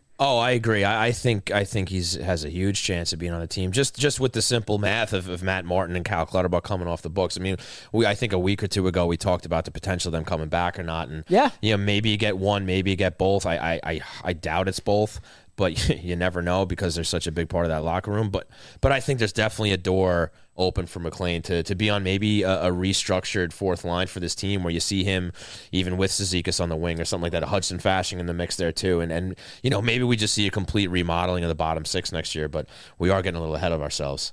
Yeah, Uh, but I do think too, to your point, if he plays the wing, whether it's the penalty killer five on five, you have an extra center on the ice. So that means Right. he understands how to play a center game. Mhm. Could also take faceoffs to some of Yeah. these. Don't- There's there's a lot of reasons why MacLean being on this team would help this team, especially next year when certain guys probably won't be here. Right. Ed.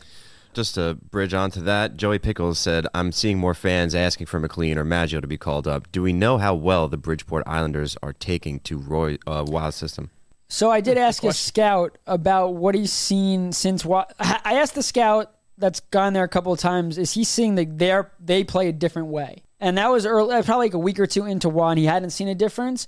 But I caught a little bit of the of the Bridgeport game uh, the other day, and and you're starting to see a little similarities. Now again, it's Kowalski's first year down there. To go back to your point about Maggio, um, there's an uh, exclusive interview dropping tomorrow morning on the Hockey News. We spoke with Maggio. He's got three goals and an assist over his last three games. He's on fire. The goals have been, he had one silky goal between the legs, cut, backhand, top shelf. But what's been interesting to see when Maggio's come on now, because early in the year it was the points weren't falling, he was doing the right things. His speed is NHL speed. Forget the moves he's making in the offensive. Like his shiftiness and him exploding through the neutral zone and cutting around guys. Maybe he's taking advantage of AHL defensemen, but the speed is what we saw in training camp where I talked to Pageau and Lee, and they both said Maggio is so easy to play with. And when they said that, I hmm. said, this guy's got a future. Whether he's got top six offensive talent, again, size might be an issue, but bottom six head down grinding role like MacLean, I, Maggio is a coach's dream hmm. for just going to work. And he's one of those guys, like I thought, like MacLean, if Maggio got called up this year, there wouldn't be any time needed to get oh, NHL five, six games to get used to it. Go in there, do the basic things. That's what Maggio does well. Sure, he had a ridiculous year with the winning OHL Player of the Year. Which you can't mimic that ever. But I loved what I've seen from Maggio over these last three games. Confidence is a dangerous thing. But yeah, having guys like MacLean and Maggio, MacLean going undrafted, Maggio a really late draft pick, for those guys to, to find a way to make it onto this roster mm. is huge for a franchise who doesn't have pro- doesn't have prospects. Oh, for sure. And and look, if the Islanders don't figure out a way to get it back on the rails here and get into the playoffs, probably wouldn't be surprised to see a couple of those guys come up and, and get a get a shot at the NHL. Ed, Next up from John Smith over on YouTube. He says, No cap, no movable contracts, no quality prospects, 28 games left and trending downwards. Realistically, what can be done to salvage this season? Or is it more of the same? They could win games. That'd probably help. that's Yeah, the well- first thing that came to my mind. Win games, we work man. too well together. Yeah. What what can they do with? Well, they can create cap space. They can definitely. We'll see what happens with Bortuzzo. He was practicing before the Stadium Yeah. Series. Everyone forgot about him. He's an LTIR. If they want to activate him, they got to clear six hundred. You know, he's the one guy you didn't mention saying who could come in for Mayfield. He plays the right it. side. I wrote about it this afternoon actually, and I just didn't mention it. My mindset was that would be the only guy if he. I feel like he's the one guy I'd be willing to give a shot. Big he body, looked all right. Big body. At the end of it, before he got hurt, he was getting people were blowing by him on the rush. Mm-hmm, but mm-hmm. again, he's not a fast guy, but big Right. body defenseman. I mm-hmm. just again for me, if you're benching Mayfield in year Right. one of a seven, I get it. Politics aside, you have to do what's best for for the team. Different though. I feel like the way they've handled Mayfield's been here for a while. Sure, Engvall's sure, a, a sure. newbie for this squad, but Okay. yeah, for me, I didn't mention him because Bortuzzo's still hurt. But if Bortuzzo's ready to go, one, you have to move Aho, Mayf- uh, Aho, Bolduc, or Wahlstrom, and they're not going to move Wahlstrom because that would bring them down to 12 forwards. So they're not going to cut that. So it'd be Aho or Bolduc. It seems like Wa- Yeah, loves yeah. Uh, uh, Bolduc. So we're probably coming to the end of Aho on the Islanders roster if they don't waive Bortuzzo, but I think they'd waive Aho before that. So yeah, but Bortuzzo would be a, a, a fit to come in for Mayfield if they decide to go that route and if Bortuzzo's ready. But going back to the point about how can they salvage a season, um, finishing games. I mean, we've talked about it all year. There's no reason you don't get two points yesterday. And going forward, they need to get as many points as possible. This team is talented. Everyone just thinks they're not. They're you look at all the blown leads. If if they don't blow 60, 70% of those leads, they might be ahead of the Rangers in the playoffs and are If- are are a great team that I don't think they'd ever be considered elite. I don't think the Islanders could get McDavid and they'd say, "Oh, this team's elite." But they are such a talented team. If they weren't talented, they wouldn't be able to get those leads to ultimately give up, right? Yeah, they'd be done in the first period. Right. They're scoring goals. They just have had just a tremendous job of, of trying to close these games out, and we're, we're still trying to figure out why that is. But but yeah, uh, and probably not the answer you're looking for. But the best thing this team can do is literally just try to win and collect points. I don't think there's any cure all coming down the pike here. Whether it's somebody coming up from Bridgeport or a, a deal we we don't we see coming out of nowhere from Lou Lamoriello. I mean, doesn't not to say that he he might not do something, especially if they give him a reason to. But I don't think there's going to be some snap of the finger and, and everything magically you know falls into place uh, from something from the outside. I think this is just the team's got to find it within or they don't, and and then they got bigger decisions to make this summer. People have to remember too. For, let's pretend Guentzel wasn't hurt. Fans were calling for Guentzel. One player does not fix every issue this team has. Great. First off, the offense has been pretty good. They just how many goals they put up last night? I mean, this team can score goals against elite goaltending, but you, even if they got a defenseman or got a top six forward, the players that are making the mistakes are here long term. It's not like these guys are one guy comes in here and they just fundamentally figure it out. Guess who has to get that person the puck? You got to mm-hmm. make a fundamentally strong play to get whoever you're bringing in the puck. So one player doesn't fix this team. If this team's going to make the playoffs, it's going to be a look in the mirror, and everyone on this team has to be better. It's a team sport. This is an NBA where you go get LeBron James and you're bookmarked to go to the NBA Finals. You could have bring Sidney Crosby into this team, and they get look at Auston Matthews on the Maple Leafs. Perfect example. You take Auston Matthews off this team, they're a bottom five team in the league. You have Matthews on this team right now, and they they're falling. Like they're not playing well. Mm-hmm. One player doesn't that's going to score 80, 90 goals this year. That team could still miss. We see McDavid all the time. He hasn't won a cup. Greatest player, probably the most talented player to ever play the game, and he hasn't sniffed a Stanley Cup final. Fair point, Stefen. Ed, what do you got? Wow. MJ Beckman. wow, damn, MJ Beckman, if you bought the stadium jersey, can you ever wear it again after yesterday? And if you hadn't bought one, would you ever? Well, I mean, Well, someone who bought one. I, I do happen to own one, and and uh, I I Who'd you get? really like it. I, I went with a blank. A blank. I mean, I'm a Oh, blank jersey guy. Yeah, for the most part. I feel that. But yeah, uh, you know, I get it. I get the question. I know it's a, f- a bit of a fun one. And I, and I certainly wouldn't blame anybody for not being wanting to wear it after after what happened yesterday. Uh, mine will remain uh, in my possession. I don't wear a lot of jerseys all the time, but yeah, I, I get I get it. But but you know, I mean, it's still if you like the jersey, if it's a nice jersey, you know, keep it around. What I will say is, even if the Islanders had won, I was thinking, oh, maybe they'll wear it during the. I'd like to see them wear it again. They are not after yesterday. that that jersey was thrown in the garbage, and Lou said, if I ever see that again, someone's getting killed. Like, there's no way they're wearing that in a game. There's no you way. think? You think it's toast? I don't think they were going to wear it. I don't think Lou would allow them to wear it regardless. But Mm. after, how can they put that back on for a game? I don't see it after what happened yesterday. I don't even think it was part of the plan. I don't think they wear them at all. And if I they do, guess I, I guess I get that, but like I don't know. For me, it's just I, I understand. I understand, but I, I wouldn't be like, oh my god, why are they wearing this again? yeah, I, I would be incredibly shocked if we see that Yeah. being worn at a home game. Okay. John Price, 15X. Who won the hockey game versus Rangers Ed podcast Sunday? Uh, Saturday. Oh, I love this question, and I didn't. I'm gonna even guess set we won. up. Yeah, you didn't tell me anything about the game. Yeah, we destroyed those guys. We go. stopped keeping score, and uh, I Hmm. almost hope that Rangers Ed isn't listening because I don't want to hurt their feelings. But But yeah, we took it to them. Team Orange won. We we we took them down. It was a lot of fun though, and in all seriousness. And look, it was a laid back game. We were just having a good time. oh, it's not laid back for you You guys. Put the, the pedal on the gas, and you We uh we we ran the score up a little bit. It's true. did you do a three pass rule at some point or no? Oh, what is that? Oh, it's when you go up by a lot. It's usually kid games. Like if they go up by like, hey guys, you have to make three passes Oh, no. shot. that would be a little more embarrassing. what? no, we didn't do that. We just kept running up the score. Oh, nice. It- That's what. That's what. You know, honestly, So- that's what's needed nowadays. Listen, listen. I mean, you know, you, you got to keep the rivalry going somehow, right? And you know, they they they offered us a challenge. They said, "Hey, how about Rangers Ed versus Hockey Night in New York?" And Hockey Night in New York accepted. We took care of business. So uh, yeah, Hockey Night in New York took the win. Nice. Next up from Phlebotinum 1. Didn't we all know this team had a rough future coming after the success we had in the successive years? Being one game and one goal away one year, and being one goal away the next year from the finals. We sacrificed the future for it. That's how it goes, although it's a bit sooner than I thought for the decline. Some players just forgot how to play. I definitely agree with the some players just forgot how to play. That being said, they don't. It's very hard to just forget. Again, that's why I asked Compton the question because it is. They need to do a thirty for thirty on this. Is what happened? Yeah. It- it's just. It's a great question. Um, I think you know not to go at this person who asked the question, but I love people on social media that go, "I've been saying for years this was going to happen. I was right." Like I don't know what people get out of that anymore. Sure. Um, to be like, "Oh, I told you guys they should have done this. I was right all along." But yeah, stop it. Like you you have to go for it. You can't Yeah. you can't play every season in fear of what might happen in the future. And and let's be honest here. Did did anybody going into that summer, especially which summer? Sorry, What's that? which summer? I'm getting there. Oh, sorry. Especially with John Tavares leading yeah, thank you. Sorry. Leaving the team on July 1st. You have Lou and Barry coming in. Did anybody see two semifinal appearances coming from that team? Now, now granted, everybody was probably feeling good about it and excited about it. Lou's coming in, Barry's coming in, but they just lost John Tavares and they missed the playoffs with him on the team the year before. So let's not you know, let's not say anybody had a crystal ball here.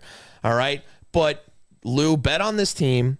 He got them to within a game in the third season. Two of the the best years of my Islander fandom since I, I've been a wee lad, right? And and I and look, they didn't they didn't make it to the top of the mountain, but they came damn close. And, and I'll say it a million times: if they had gotten past Tampa in that second year, they absolutely would have wiped the floor with Montreal. It didn't happen. It didn't happen. But like again, like look at it this way. If Lou didn't go for it in those years, we wouldn't even be celebrating what happened in those years too. I mean, look, they, they didn't make it all the way, but those were damn fun years to watch, especially after all the garbage that we saw with this franchise in the decades leading up to that. So yeah, there there is a cycle to this. You're going to go for it. You're going to get rid of your draft picks, and and there's going to be some lean years, and and maybe this is the start of the decline into that. Maybe it's not. Maybe they retool a little bit and, and they get back on track, and they they can win some hockey games. Hopefully that's the case. But yeah, th- this could be it, and and hopefully with with look, it starts at the top. They have great ownership at the top. Whether Lou's still the manager or not when this stuff happens, hopefully they bring in somebody who who can do it. But this, this is the nature of the game. One out of thirty two teams win the Stanley Cup. They went for it. I have no problem with it. And and yes, we knew that eventually some suffering was coming, and, and maybe this is the start of it. Maybe it's not. By the way, this team is more talented than the teams that went back to back to the Eastern Finals. Just going to throw that out there. Again, potential and execution, two different things. This team, watching them play hockey, is much more talented than those two teams were. Now, again, the players haven't executed the same defense. Like, obviously, look at those teams and how good they were defensively, but talent wise, especially offensively, this team blows those teams out of the water, which is more concerning because if they could just have played better defensively, where this team could be in the standings mm, now, Right. It's it's it's disgusting it's- a little bit. It's disgusting. It's frustrating. It's a lot of negative adjectives, but maybe they'll get get it together in these last uh, this last bunch of games here. Maybe they don't, and we'll see where it goes. But but I know we, we give a lot of long winded answers to these questions, so I want to get at least one more in because Ed, you said we had a lot. Yeah. So I guess we'll go with Andremi. Does Lou survive if this team falls apart and misses another playoff? Don't see how the owners can justify it to fans. I don't think Lou remains if they miss the playoffs, and and whether that's uh, whether that's a firing or not, I think publicly it's going to be Lou has Mutually. decided to step down. But but but if but if he has a multi-year contract, then maybe not. But I just feel like. You know, you have a, an unsuccessful season after betting on Lane Lambert and, and it not working out, and but like it, brings all the other questions about what do they do with Patrick Roy they bring in a new GM. That's all things you got to worry about. You know, maybe maybe him getting the blessing to hire Patrick Roy means he is sticking around regardless. But I do understand at the very least it might be a tough sell to fans if they miss the playoffs this year and Lou Lamoriello still at the helm. Now the Islanders go on an absolute run right now and still miss the playoffs because of where they are in the standings. So I do think it depends on how this season goes. But you mm-hmm. make a great point. New GM comes in, they may want to remove Roy. I could very much see Lou coming back, but like we saw with Kekalainen just now in Columbus, that if next year starts and these same things are going and the roster's not doing well by mm-hmm. November, then you see a, a GM change. But mm. it's very tough to tell because we don't know Lou's contract, even if it is his final year.